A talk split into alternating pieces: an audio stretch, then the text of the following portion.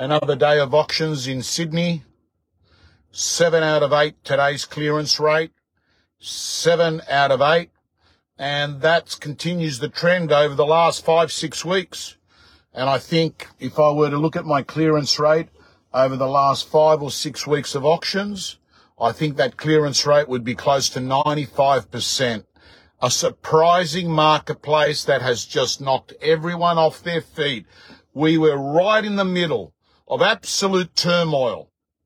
Clearance rates had plummeted. Buyers weren't pulling the, the trigger. Um, prices were dropping. And then, hey, Brad, and then all of a sudden, out of nowhere, bang, prices start going up. It defies logic. How is it possible? We've had 10 rate rises in a row, right?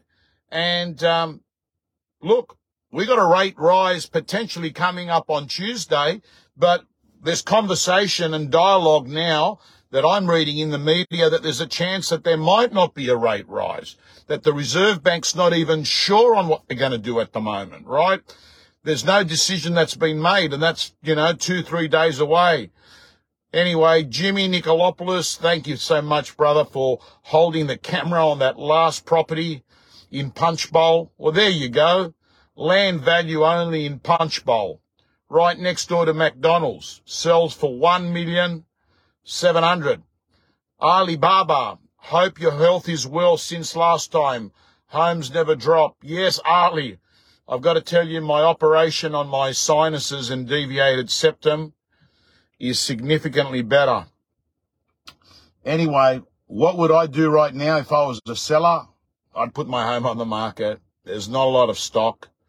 There's not a lot of stock. You'll get good money. Even the underbidder of the property in Punchbowl said to me, what's happened in the last four or five weeks?